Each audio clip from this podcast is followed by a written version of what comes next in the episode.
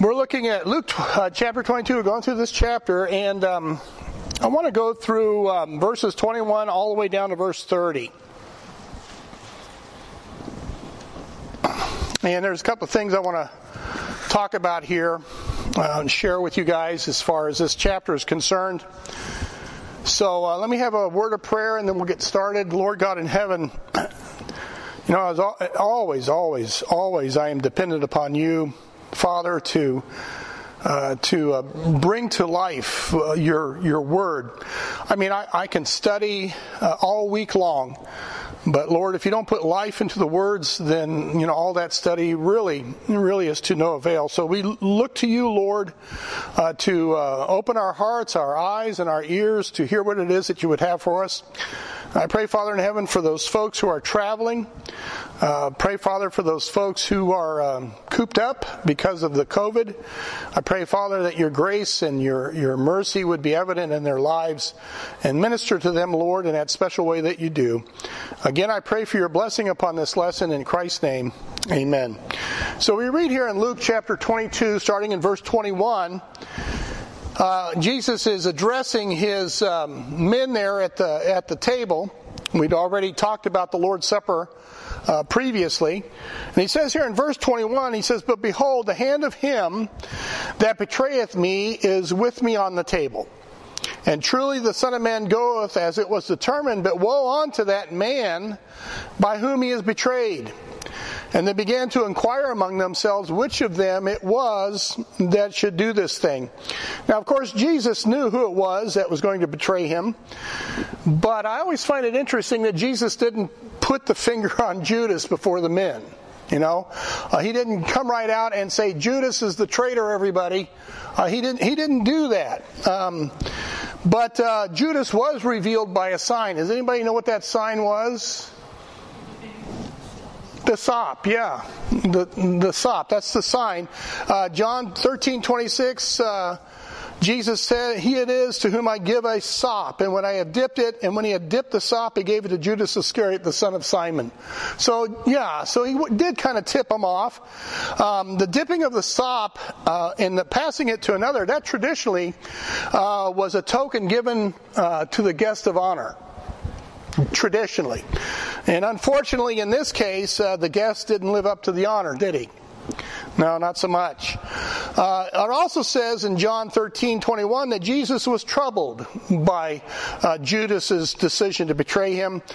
Jesus thus said, he was troubled in spirit and testified and said, "Very, very, I say unto you, that one of you shall betray me." And the word troubled speaks of a heart that's grieved. A heart that's grieved, a heart that's saddened or disturbed. Okay, so he had a grieving heart because of Judas. And what does the Bible say? The Bible says that God is not willing that any should perish, but all should come to repentance, right? And to me, you know, Jesus is being grieved wasn't so much that this dirty traitor was in his midst, but Jesus was grieved over a sinner. That's because he had love. He loved sinners. He even loved Judas. So this was a grief over Judas and his track that he chose to take and what he was getting ready to do. And it could be that Jesus didn't openly expose Judas by naming him. It could be that Jesus was really hoping that Judas would repent, that he was giving him opportunity to repent. That's a possibility, I think, and I think that's what was going on here. Again, the others didn't have a clue who it was that Jesus was speaking about when he said somebody was going to betray him. They even asked among themselves, right? They even inquired among themselves. That's what the word inquired means. They even asked among themselves, you know, "Do you know who it is? Do you know who it is?" John 13:22, it says the disciples looked one on another, doubting of whom he spoke. So they didn't know. They didn't have a clue. They didn't know who it was. They didn't know it was Judas. Even when Judas left the dinner, right? The reason why they thought Judas left was because he had the bag of money and Jesus gave him, an order to go out and get something for the poor or something. So even up to that point, these men didn't have any idea who it was that was the betrayer. Jesus continues here in Luke 22. He says, "And truly the Son of Man goeth, as it was determined, but woe unto that man by whom he is betrayed." Now, as I said in some earlier lessons, I think if there's any man's life that was predetermined by the counsel of God, that would be Jesus Christ. That would be the only person that I would be hard fast saying that his life was predetermined from the very beginning. I mean, he had to die as the Lamb of God for the sin of the world. I mean, I think his is the only life really that we could say was foreordained or predetermined. 1 Peter 1:19 says, "But with the precious blood of Christ as of a lamb without blemish, without spot, who verily was foreordained before the foundation of the world, but was manifest in these last times." So if anybody had a preordained life, it would have been the Lord Jesus Christ.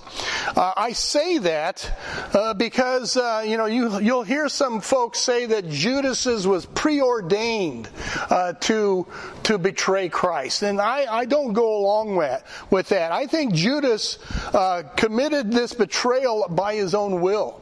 He made the choice. This was the tragedy of Judas's life. I mean, he chose this self-destructive course for himself. Right? He had plenty of opportunity.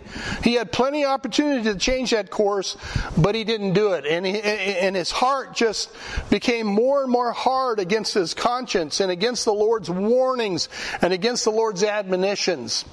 Proverbs 29:1 says, "He that being often reproved hardeneth his neck shall suddenly be destroyed, and that without remedy." And I think that's the course that Judas Iscariot had taken, because if you read through the Gospels, and you see this interaction between Jesus and Judas, I believe that Jesus was trying to warn this man. I believe Jesus was trying to admonish this man. I think Jesus was trying to get this man to rethink what he was doing and to repent. Jesus foreknew that Judas would do what he was going to do, but that didn't fix Judas's fate. I don't think that fixed Judas's fate. Judas acted of his own free will, and he was not, like some folks say, was a puppet of fate. I don't believe in fate. I just don't believe in fate. You remember Pharaoh? Pharaoh, back in the days of Moses, the Lord told Moses in Exodus 3:19, he says, "I am sure that the king of Egypt will not let you go, no, not by a mighty hand." God knew how Pharaoh was going to behave in this whole matter. But that didn't mean that Pharaoh was fixed or forced to behave that way. He just knew the man he was dealing with, because in Exodus 5:2, it's Pharaoh himself who said, "Who is the Lord that I should obey his voice to let Israel go? I know not the Lord, neither will I let Israel go." And what happens if you read the story? What happens? Pharaoh gets more stubborn, more hard, and then finally you read, says, "Okay, if that's the way you want to go, then I give you up to that." And that's the danger. That's the danger. You got to be careful with this stuff, Judas was in the presence of the Lord from the very beginning. He was selected from among all the disciples to be part of the 12. He saw the miracles. He heard Jesus preach. He himself was even made part of this power when he was sent out with another fella, and they were able to cast out devils and stuff when Jesus gave them that power. So he was a part of all of this, and he knew all of this. There's that verse in Romans 2:4 that says, "Or despisest thou the riches of his goodness and forbearance and long suffering, not knowing that the goodness of God leadeth thee to repentance?" Right? Well, that was Judas. He was witnessing all of this. Brother Mark Lockwood, this past Wednesday when he was speaking to the group here, he was talking about the inclination of our hearts. And he was talking about how the inclination of our hearts, how it should be, each day should be inclined more and more towards the Lord. But unfortunately, there's folks that just go the opposite direction, doesn't it? Have you ever talked to someone or dealt with someone, and the more you talked with them about the Lord and the more you've dealt with them, it seems like the more and more they've resisted it, and more they've stepped back from it, and more they don't want to listen to what you have to say, until finally it's like, what am I doing here? You know, what am I doing here? Unfortunately, there are people that are that way. God is not willing that any perish, but unfortunately, there are some who choose to perish. And there's not much we can do about that. Not even the Lord can do anything about that. Or I should say, He doesn't do anything that, because He respects that free will. He respects that free will. So tragically, I think like Judas, there's some who don't heed the call. And with their own works of their own hands, they provoke the Lord to anger until finally the Lord says, okay, if that's the way you want to go, I did everything I can. I'm just going to respect that decision of yours and let you go that way.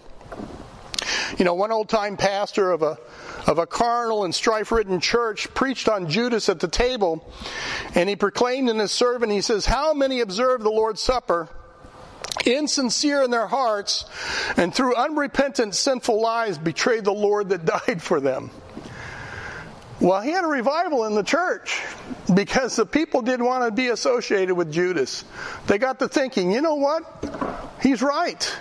If I behave this way, I'm really no better than a Judas. And we don't want to be that way. We don't want to be Judases in our hearts, do we? We just don't want to be Judases in our hearts. So not only does he have this traitor at his table, he also has some disciples at his table that are bickering. Look at this in verse 24. "And there was also a strife among them, which of them should be accounted the greatest. And he said unto them, The kings of the Gentiles exercise lordship over them, and they that exercise authority upon them are called benefactors. But ye shall not be so. But he that is greatest among you, let him be as the younger, and he that is chief, as he that doth serve. For whether is greater, he that sitteth at meat, or he that serveth? Is not he that sitteth at meat? But I am among you as he that serveth. Ye are they which have continued with me in my temptations, and I appoint unto you a kingdom, as my Father hath appointed unto me, that ye may eat and drink at my table in my kingdom, and sit on thrones judging the 12 tribes of Israel." So besides having this false disciple present at the table here, Jesus also had to contend with bickering disciples. And of course, the reason why there was this contention was this matter of who was going to be the greatest among them? Who is going to be the greatest among them? You know, Proverbs 13:10 says, "Only by pride cometh contention, but with the well-advised is wisdom." Does anybody in here remember a comedian by the name of Joan Rivers? She had a catchphrase, and her catchphrase was, "Can we talk?" And you knew you were in trouble when she said that. Can we talk? And looking at these guys, can we talk? Can we talk? I want to talk a little bit about ministry and service and one's heart, one's attitude in it. Now, I'm not an expert or anything like that. It's just, this is what I've seen. Okay, this is just what I've seen. You know, I've been involved in ministry. My wife and I have been involved in ministry for over 35 years, almost 40 years together. And I've been in various roles. I've been in a leadership role. I've been in a fellow laborer role. I've been in, from everything from mowing the grass to being a worker in the children's ministry to teaching an adult class. And now currently they've got me here teaching future leaders in the church over here in the Institute. So I've been involved pretty much on both ends of the deal, if you will, and I've one issue that I have observed that afflicts both the greatest and the least, if you will, in service and in ministry, is this prideful issue of who will be top dog in the pile. I've been in, for that long a time. This is the one thing that I've noticed more often than not. And so what I'd like to do is just with these guys here, I'd like to share some very simple principles that I've had to learn the hard way. Also, I've learned from observing some simple principles about the about one's attitude in ministry or service. And these aren't, when you hear these principles, you guys are going to say, "Yeah, I knew that. Yeah, I knew that." They're very simple, but isn't that where we trip up? Isn't that where we fall? Is the very simple little things about the basic principles of things. So let me share with you. I think I have 8 of them. Very basic principles of ministry. No matter how deep you're into it or how shallow you're into it, you can profit from these things, I think. So principle number 1, as far as ministry or service is concerned, is this: serve as unto the Lord, and not for the purpose of being seen by others. Serve as unto the Lord, and not for the purpose of being seen by others. Okay? Isn't that true, though? Isn't that true?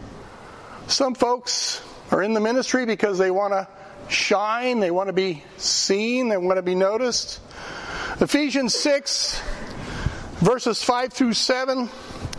Servants, be obedient to them that are your masters according to the flesh, with fear and trembling, and singleness of your heart as unto Christ, not with eye service as men pleasers, but as the servants of Christ, doing the will of God from the heart, with good will, doing service as to the Lord and not to men.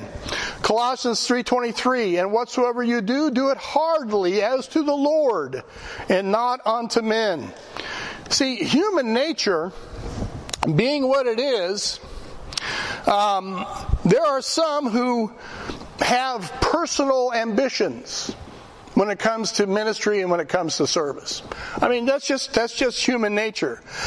They get involved because it's a way for them to showcase. It's a way for them to shine before others. It's a way to show their talents or their abilities. That's why they get into ministry. And it could be with this bickering among the disciples.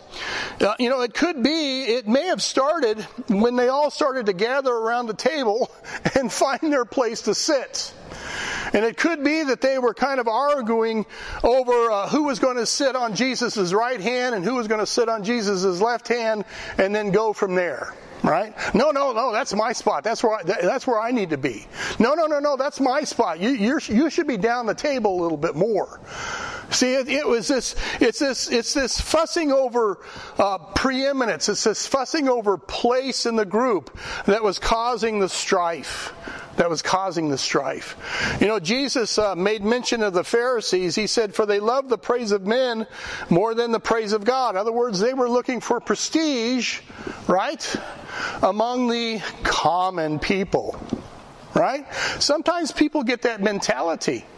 about ministry. You know, that for some reason, that elevates them above the others, above their brothers and sisters in Jesus Christ. So they love the accolades. They love the status that ministry brings them.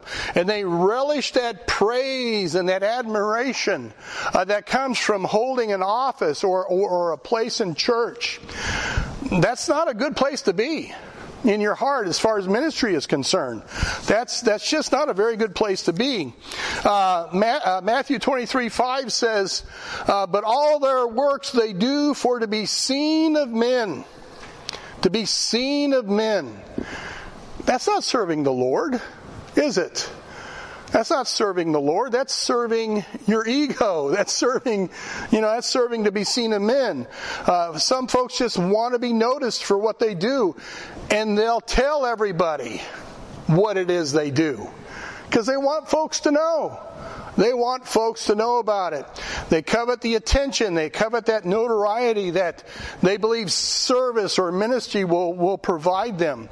But the Bible teaches us that we're not to serve with that kind of attitude. You know, we're to serve the Lord for the Lord's sake. You know, we serve the Lord out of gratitude for what He's done for us. You know, we serve out of a heart of gratitude for what Jesus Christ has accomplished for us. You know, Jesus says in Matthew 20, verse 27, He says, "Whosoever will be chief among you, let him be your servant." And then He says this, "Even as the Son of Man came not to be ministered unto, but to minister and to give His life a ransom for many." He's our standard. He's our model for service, isn't He? When our service is motivated by a heart of gratitude to the Lord, you know what happens? You find yourself not so much focusing on what others think of you, right? But rather what you're focusing on is you're serving Christ for Christ's sake. Because He should be your focus in ministry. He should be your reason for doing what it is you're doing. Instead of being so concerned about pleasing the pastor or pleasing so-and-so, we should seek to please the Lord in our service and our ministry. Because in the end, right, that's who it is that we seek to please. And that's who we want to hear from Him. What are the words that we want to hear from Him? Well done, thou good and faithful servant. Right? But if you're getting all the praise from men, chances are you may not hear that from the Lord. So serve as unto the Lord and not to be seen of men. Which brings to the second principle, and it's very, very close to this one. The first one is that our service is to be motivated by, guess what? Love. You serve because you love. Galatians 5:13 says, "For brethren, you have been called unto liberty. Only use not your liberty for an occasion to the flesh, but by love serve one another." But by love serve one another. Serve with love. You know, you look at these guys, and it was prideful. It was selfish that brought up this strife among these guys. And I'm sure some heated discussions were had. And I'm sure some words were said that probably would have been better left not said. I mean, I've been in situations in ministry and service where there's such a venomous bitterness involved because of, you know, they've got their attitude all wrong as far as service is concerned. And so they say things to others or about others behind their backs in the ministry that should have never been said. Because it's just not loving.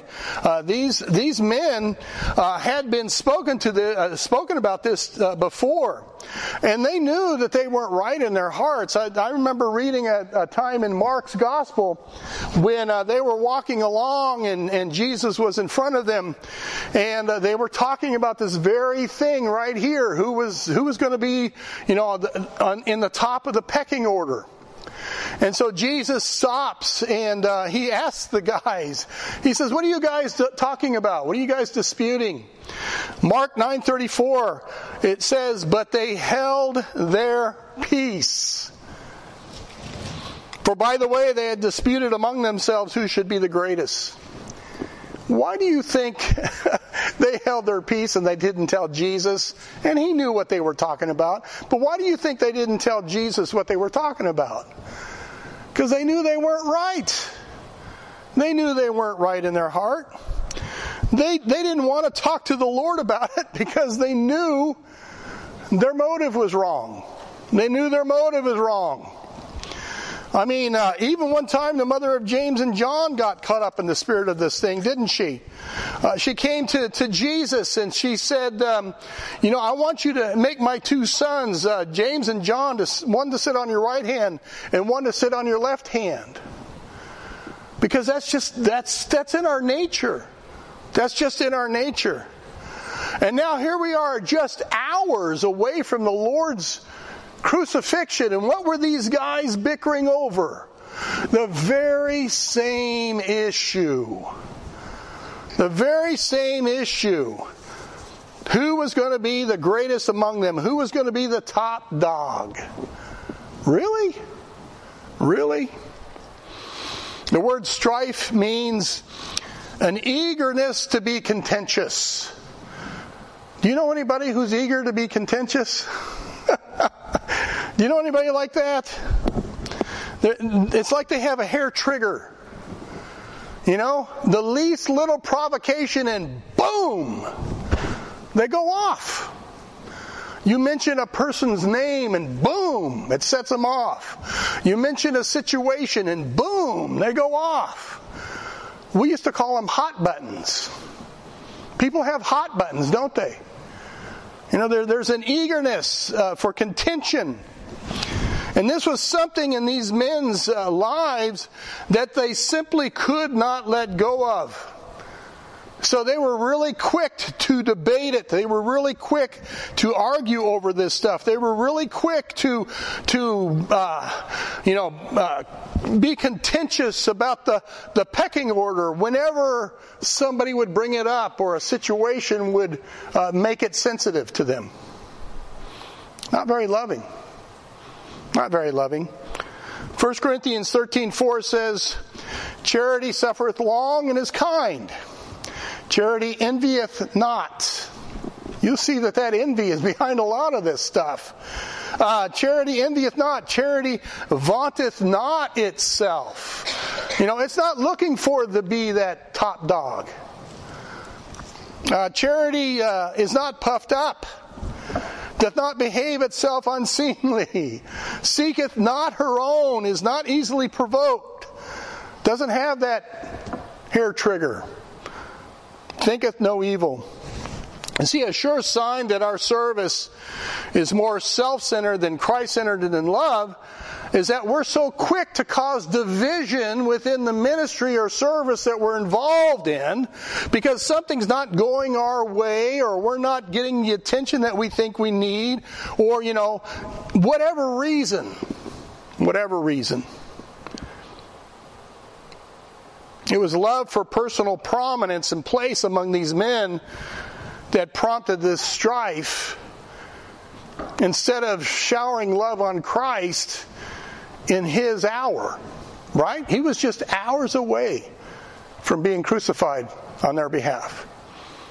But instead of showing love, they were bickering. They were bickering. And I see that in service a lot. Instead of serving in love, they would rather bicker. Yeah, it's not pretty. Another principle is serve with humility. Serve with humility. Acts 20, verse 18, it says, and when they were come to him, speaking to the apostle Paul, he said unto them, you know from the first day that I came into Asia, after what manner I've been with you at all seasons, serving the Lord with all humility of mind. With all humility of mind. That humility of mind that Paul is talking. You see, the problem with some folks is that they're too high-minded about themselves. They're too high-minded about themselves. They think of themselves as more capable than others, more talented than others, more spiritual than others. And what they fail to see is this overinflated opinion about themselves. They fail to see the adverse effect it has upon those they minister with and serve with. Your attitude can really affect folks. And sometimes we're not even aware of it. Sometimes we're not even aware with it. See, this is what the Lord expressed to these men in verse 26. He says, "But ye shall not be so." Don't be high-minded like this. He says, "But he that is greatest among you, let him be as the younger, and he that is chief as he that doth serve. For whether is greater, he that sitteth at meat or he that serveth? Is not he that sitteth at meat?" Then he says this, but he says, "But I am among you as he that serveth." He's the Lord, the Creator. But yet he came to serve. He came to serve. He says, don't be so high-minded about yourself. This is not how I behave. Why are you behaving that way? Why are you behaving that way? Now, I don't know for sure, but I just can't help but wonder that before Jesus addressed these men on this topic, I just can't help but wonder if John 13, verses 3 through... I'll get it out in just a minute. John 13, verses 3 through 5 hadn't taken place. You know John 13, 3 through 5. That's when Jesus washed their feet. Jesus, knowing that the Father had given all things into his hands and that he was come from God and went to God. That's a remarkable statement right there. Verse 4, he rises from supper, lays aside his garments, took a towel, girded himself, and after he poured water into a basin, began to wash the disciples' feet and to wipe them with a towel wherewith he was girded. Wow. You know, to me, the rebuke that has the most impact is not so much a rebuke made in words, but the rebuke that is seen in loving behavior and right actions. Right? When somebody steps up and presents the example that we should be living. That's what touches me. I mean, I can have somebody lecture me all day long. And I can dismiss that lecture. They could be right, point after point after point, but I could dismiss that lecture. But if they come to me and they exercise the very principle that I should be living, what do you do with that? You can't ignore that. You can't ignore that.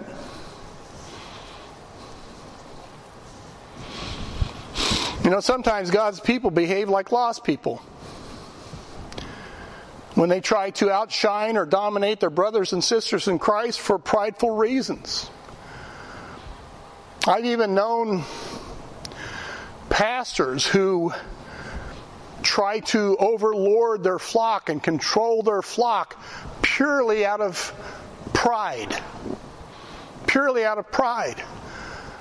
1 Peter 5:2 says, "Feed the flock of God which is among you, taking the oversight thereof, not by constraint but willingly, not for filthy lucre or getting rich, but of a ready mind, neither as being lords over God's heritage, but being in samples to the flock." I am grateful for the pastors that we have in this church because they lead by example.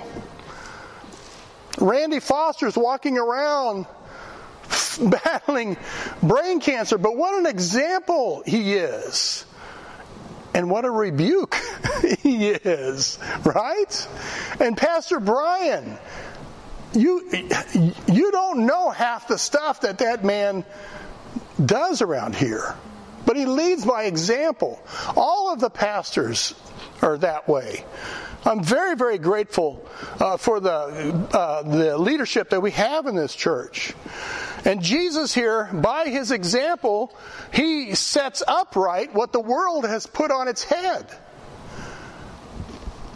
As the world views leadership, it means that the leadership can enjoy special privileges at the expense of those that they lead. They lord over those and make themselves rich over the very people they are meant to shepherd and help. We don't see this kind of leadership in the world, do we? No, we see grabbing, greedy leadership out there, enjoying the perks of leadership. There's no humility there. You know, it's when the pastor, leader, disciple serves with this same humble attitude of heart of his master that you really do emulate Christ before others. You know, you want people to see Jesus in you? Then serve with humility of mind. Seeking to glorify Him. Philippians 2:6, who being in the form of God thought it not robbery to be equal with God, but made himself of no reputation and took upon him the form of a servant and was made in the likeness of men. I remember when Pradeep Lima was here, 2-3 years ago, he said something that just hit me between the eyes. He said, a true pastor is one who has learned to die for his sheep. Now, I don't know about you guys, but I sat in the back and I said, wow, forgive me, Lord. You know? This is humility of mind. And this humility mind should not only be in the church, but it should also be in the home with the fathers, the husbands. The husband should love and lead his wife and family as Christ loved his church with humility of mind. Your wife is not there to serve you hand and foot. It's the other way around.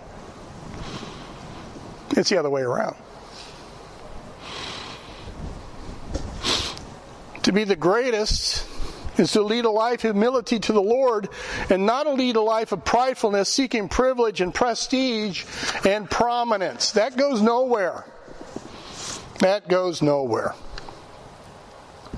You know, the one thing that will stop a church or a family from progressing in the Lord's work or even from healing, right, in a church or even in a family is a prideful attitude. Is a lack of humility. It's this prideful attitude that will cause all of this consternation and strife within the body of Christ and within the church. And it's just not a very good thing. I had a fellow tell me one time, he says, no one ever loved and respected a man who was always out for himself at the expense of others. I thought, well, that's pretty good. You know, the one ambition I think is allowed in Christianity is the ambition to glorify Christ in all that you do. If you want an ambition in life, don't glorify yourself. Glorify Jesus. A fourth thing that I learned the hard way and I've seen is service is sacrificial. You sacrifice in service. Philippians 2:7, yea, and if I be offered upon the sacrifice and service of your faith. Romans 12:1, I beseech you therefore, brethren, by the mercies of God, that you present your bodies a living sacrifice. If any of you guys have been in service or ministry for any length of time or at any capacity, you're going to recognize pretty quick that sacrifice is a part of it. Personal sacrifice is a part of it. The problem with these men was is they were unwilling to sacrifice their place in the pecking order. You know? No, Peter, you're absolutely right. That is your seat. I'll sit down here. None of them were willing to do that.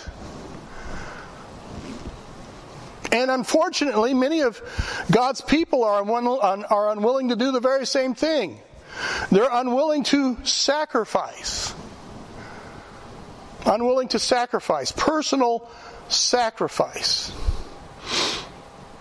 The opposite of humility and love is what these guys were being driven by. And what they were being driven by was that little 5-letter word that we know of as pride. Pride. The Bible says a lot about pride. Just check Proverbs out sometimes. In fact, according to Proverbs 6:16, a proud look is at the top of God's I don't like this list. I hate this list. A proud look. Now, in the English language, pride is a little 5-letter word. But when pride is in action, it destroys everything it touches. Think about that. Proverbs 16:18 says, pride goeth before destruction, and a haughty spirit before a fall. You know, when we read that verse, we apply that to a person. But that can apply to a home, and to a church, and to a business. Whatever pride touches and contaminates, it'll destroy it. It'll ruin it. Now, I think this little trick only works in the English language as far as pride's concerned, but what's in the middle of the word pride? What letter is that? I. Because that's what pride's all about. That's what pride is all about. And when pride's at work in the heart of a leader or a pastor or a ministry head or a husband or a boss or a parent or a member of the church, just like Proverbs says, it's not going to go well. It's not going to go well for that individual. It's not going to go well for the service of the ministry they're involved in. It's not going to go well for the family or whatever. Because pride ruins everything it touches. Remember Lucifer? Do you know why we're in the fix we're in? Yeah, pride. Pride.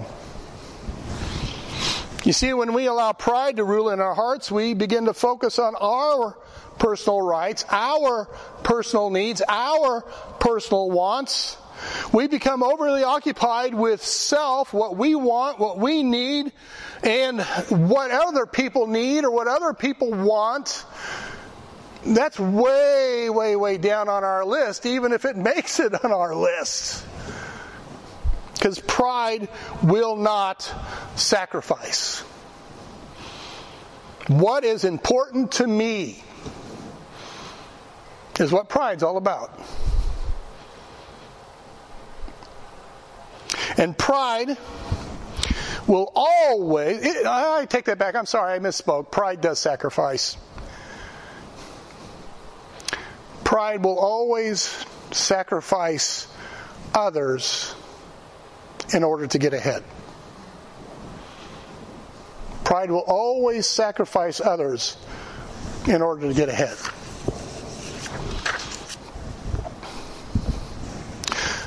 The one thing that'll stop a church, a family, is pride. A prideful attitude. An unwillingness to personally sacrifice one's rights or wants for the greater good of others or for the glory of God. It'll also shut down communication. Because pride always wants its voice to be heard. It's like the old cartoon. You see the little boy with his fingers in his ears and he's shouting at the top of his lungs. That's pride. That's pride.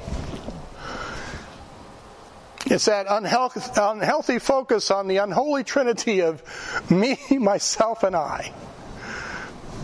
Me, myself, and I.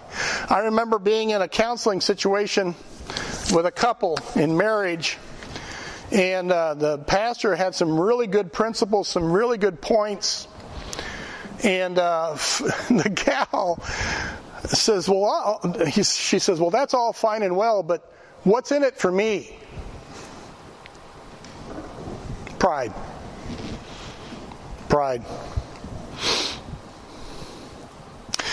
You know, anybody who's been involved in ministry for any time at all, you understand the importance of personal sacrifice.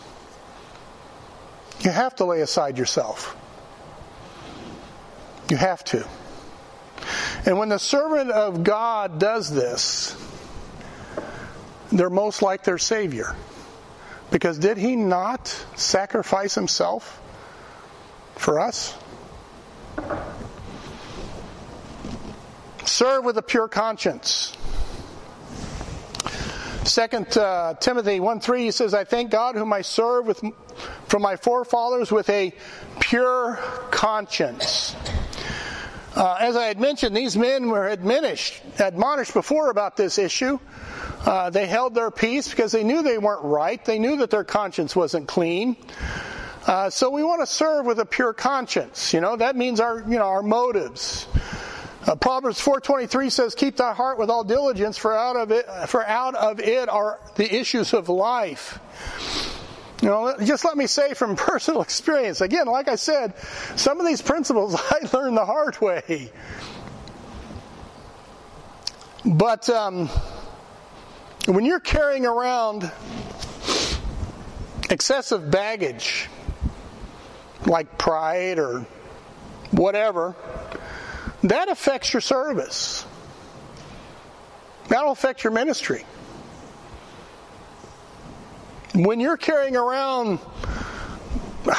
whatever it is, and you know it's not right, you know it's not glorifying to God, you know it's not the right thing to carry around, that will affect your service. Oh, you'll show up, but you'll look like a grumpy Gus, or you'll be, wanting to take over. Serve with a clear conscience. Keep short accounts. Make those necessary corrections. Do what you have to do, because you don't want to taint your service. Right? You want to keep it clean. Which brings me to another point. Serve with the proper attitude. Did you ever serve in a ministry with somebody with a stinky attitude? Have you ever been that person with a stinky attitude? I know I've been a few times. Proverbs 20 verse 6 says, most men will proclaim everyone his own goodness, but a faithful man who can find? 1 Peter 2:21, for even hereunto were ye called, because Christ also suffered for us, leaving us an example that ye should follow his steps. We should have a good attitude of heart. And I'm telling you, attitude is the key. Attitude, heart is the key. How is your attitude in ministry and service? Your attitude reflects to others. It's also contagious. Have you ever been in a group of people and you've got somebody who's in really a sour mood? Doesn't that kind of affect everybody else? Yeah. They don't call it stinky attitude for nothing. Now, there are some who are truly gifted by the Lord to be leaders. And you can see that in the fruit of their ministry, in the way they deal with people and everything else like that. And I praise God for folks who are gifted by God who are in this way. I am. Randy Foster I believe he's gifted in administration. That guy, I can't plan my way out of a paper bag. But, I mean, Randy is just amazing. He's phenomenal. He's absolutely phenomenal. So I praise God for folks who are gifted in that way. And he's got such a good attitude about it as well. But there are some folks who are just, they're just carnal. And they behave like power mongers. Ever been around a power monger? They always got to be in control. That just makes it very, very difficult. This fleshly spirit of wanting to be, top dog and number one and being the greatest, that's not good. That's not a good place to be in as far as a ministry or anything. And I have seen that ruin so many ministries. I've seen that ruin so many people wanting to serve. And unfortunately, that desire to be number one, I think, is in all of us, isn't it? If we're really honest with ourselves, it's in all of us. See, Jesus' disciples were fixated on an earthly kingdom. And unfortunately, that's where a lot of God's servants are. They're all about their own little kingdom right here. That's not what it's all about. It's not what it's all about. A proper heart attitude is an attitude that is motivated for love for Jesus and love for others. A desire to glorify the Lord in what it is that you say and do. And to see your brothers and sisters edified and to grow in Christ in their own ministry and in their own service. Because you're placing them first instead of yourself. That's a good heart attitude. Then serve faithfully. 1 Corinthians 4:1, it says, "Let a man so account of us as of the ministers of Christ and stewards of the mysteries of God. Moreover, is required in stewards that a man be found faithful." Would you say that Jesus lived an easy life? No, he didn't, did he? He really didn't live an easy life. In fact, Jesus makes mention to these men in the last part of this passage how that they stood with him during his temptations, during his trial, during his lifetime. I mean, Jesus didn't even have a place to lay down his head and call his own, did he?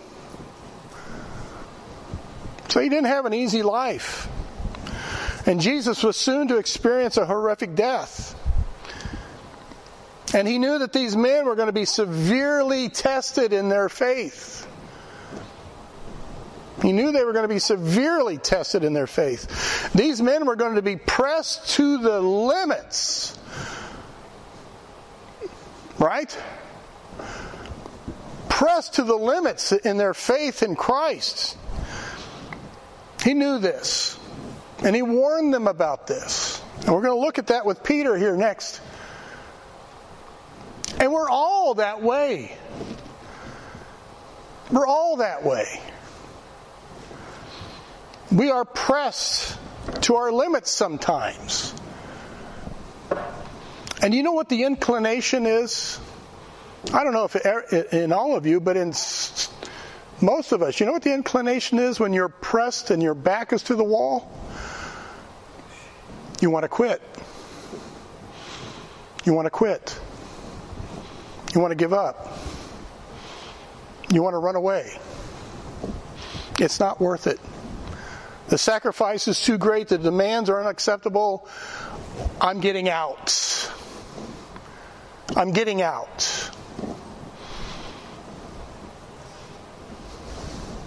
Be faithful.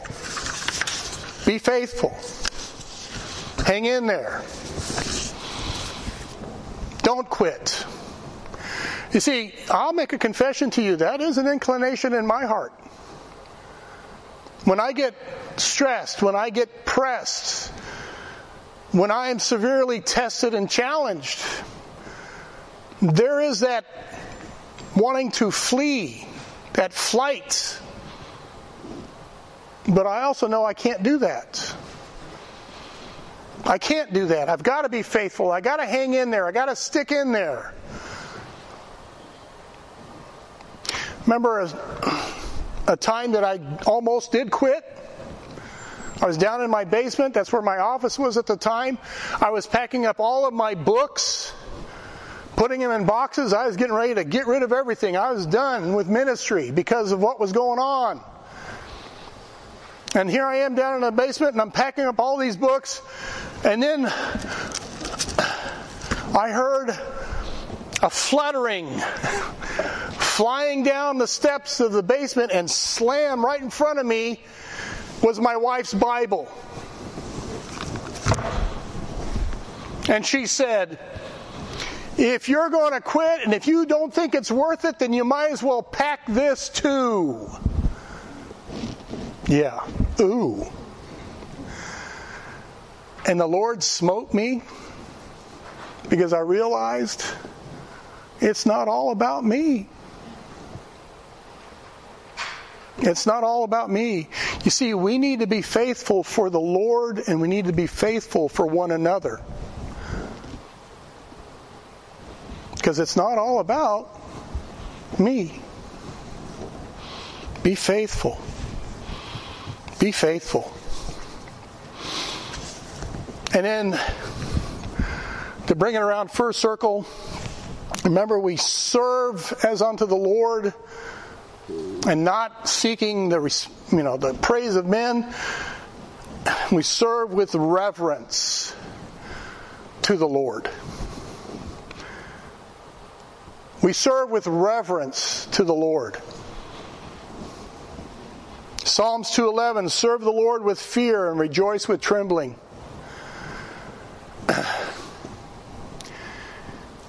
Whether you are cleaning the church or teaching a class or standing on a street corner preaching the gospel or taking care of kids in the E-wing, you serve with reverence.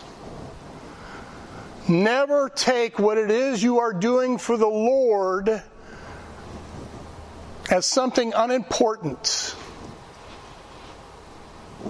You serve with reverence because you're serving Him. You're serving Him. You start making what you do the focus. You start making yourself the focus of what it is that you're doing. Then you are not honoring the Lord, are you? You're not honoring the Lord.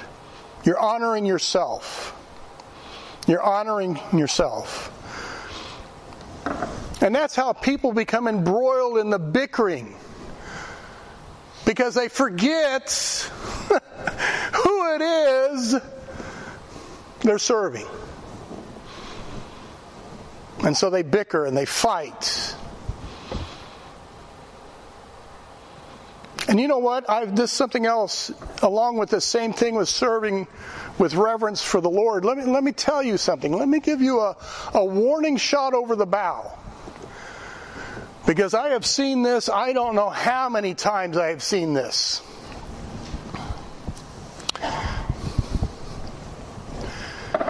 If your heart is not right, and it's motivated by pride or whatever else is going on, God sees that. And He may let you slide for a little while, but He loves you. And you know what the Bible tells me about those whom God loves? He chastens them. He chastens them. I don't know how many times I've seen it where pride is involved in a ministry and that person has been chastened by the Lord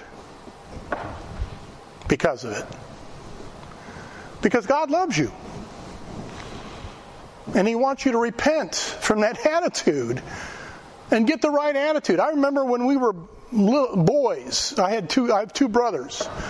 And brothers being brothers, we were always scrapping. We were always fighting. We were always punching each other. And my mom would finally come to the end of the rope, and you know what she used to do? We absolutely hated this. She made all three of us sit on the couch with our arms around each other.